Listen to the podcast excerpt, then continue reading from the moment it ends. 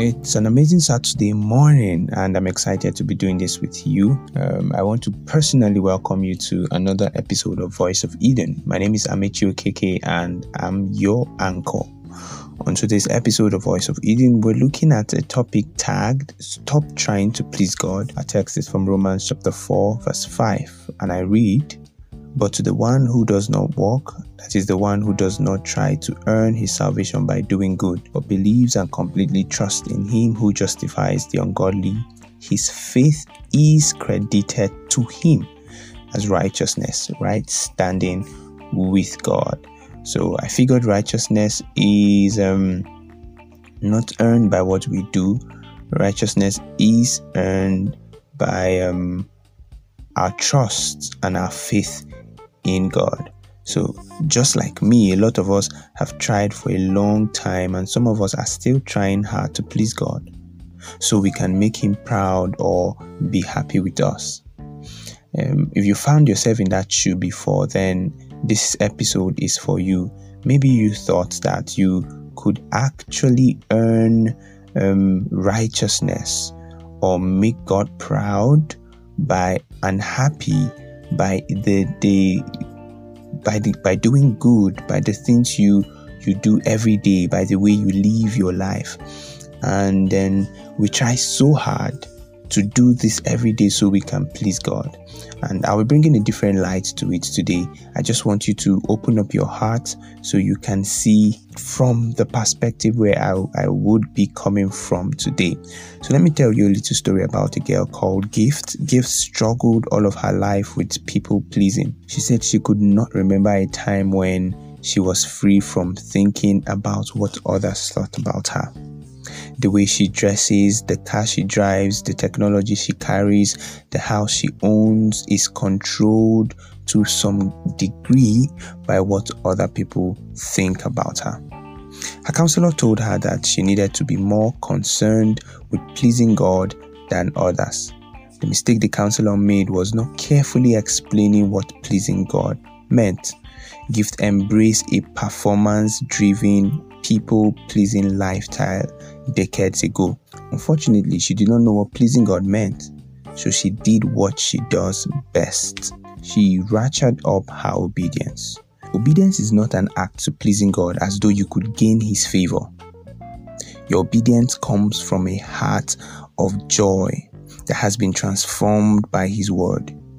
You obey out of a heart of gratitude for the works of Christ. So I want to ask the question who can please God? Mark chapter 1, verse 11. And it said, And the voice came from heaven You are my beloved Son, with you I am well pleased. Everything Jesus did pleased God. Christ came to do the will of the Father, and he perfectly completed the task. The Father received the finished work of Christ, which opened a new way for you to please God which is by accepting the works of Jesus rather than relying on your own. I'll say that again. Christ came to do the will of the Father and he perfected the task completely. The Father received the finished work of Christ, which opened a new way for you and I to please God, which is by accepting the works of Jesus rather than relying on our own works. Hebrew chapter 11, verse 6 says, Without faith, it is impossible to please God. Without faith in who? Without faith in His Son Jesus. It is absolutely impossible to please God. Pleasing God is not about what you do, but about resting in the only one who could please God, which is His Son Jesus. Even in your best days, even in my best days, with our best works, you you and I would not be acceptable to God. Even when we are in our best conduct, you and I can never our works can never be acceptable before God. So does that mean that we should throw away obedience and just rely on what Jesus has done and not walk out our salvation, not walk towards obeying the Lord, or not walk towards obeying his commands? You know, he said in his word, eh, This is how I know that you love me when you keep my commandments. So we can't throw away, we can't do away with obedience. All right. Obedience is, of course, um, important for the Christian. But the key idea or what I'm trying to say is to make sure your obedience is not an effort to please God, but a response to your faith in God. This idea is the context of Paul's word to the Corinthians. We make it our aim to please Him. See 2 Corinthians 5, verse 9. You see, Paul hoped the Corinthians would understand that pleasing God was a walk by faith rather than a walk by sight. The context of the passage was Paul's appeal for them to trust Christ rather than the things they could see in 2 Corinthians chapter 4 um, from verse 16 to 18. If the Corinthians trusted or had faith in Christ the way Paul outlined, they would please God. Remove the Corinthians and put yourself there. If you and I trust God or have faith in Christ the way I am outlining now, we would please God. Obedience is the biblical response from a person who is trusting Christ. It pleases God when you trust Him. And because you trust Him, you obey Him. You see, the logic flows this way one, you trust in God, Two, God is pleased with you. And three, as a response of God's pleasure, you obey Him. So I think we need to start all over again. We need to understand that pleasing God means to trust the finished work of Christ.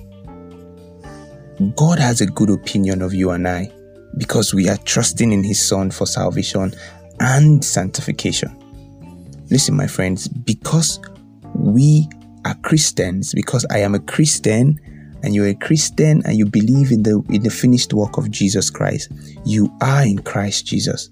And you can never be more in Christ than you are if you believe and trust in Him. Being more obedient does not make you more in Christ. That's why we must guard our heart against subtle deception that what we do through obedience can merit a better standing before God. It is not true. This temptation can be our biggest struggle because sometimes we are insecure, we are people pleasing, we are codependent, we are performance driven people. So we think our performance can gain us a right standing with God or can make us better Christians. But um, that's not true. If you're not practically resting in the identity that Christ um, gave you by his finished works, you can subtly slip into an obedient lifestyle, thinking what you do pleases God as though there is some merit system based on your works. Listen again obedience is what a person who is trusting God does. Obedience is not something you walk at as though you need a list. Obedience flows out of the nontological realities of the heart. It is the consistent and expected life of a person who is born again. So step out and stop trying and receive the love of God. Obedience should flow from a place of love, not from a place, not from where you are to love, trying to gain the love of Christ. But obedience should flow from the mindset, from the thought that God loves and approves me, and I have to respond to that love. Thank you and have an amazing Saturday. I'll see you next week. Bye.